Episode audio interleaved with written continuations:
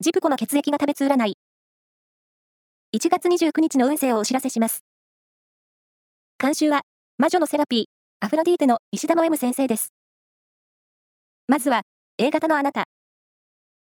キャリアアップのために勉強したいことがあるなら、今日からスクール等に通ってみよう。ラッキーキーワードは、アジア雑貨店。続いて B 型のあなた。集中力がダウンしているので、あれも、これも、手を出すのは NG。一つ一つ片付けて。ラッキーキーワードは、ブラウニーケーキ。大型のあなた。エネルギーに溢れた一日。今日なら苦手なことにもチャレンジできそう。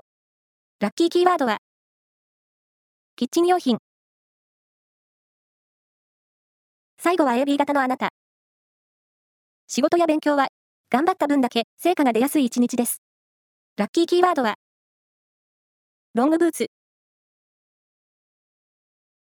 以上です。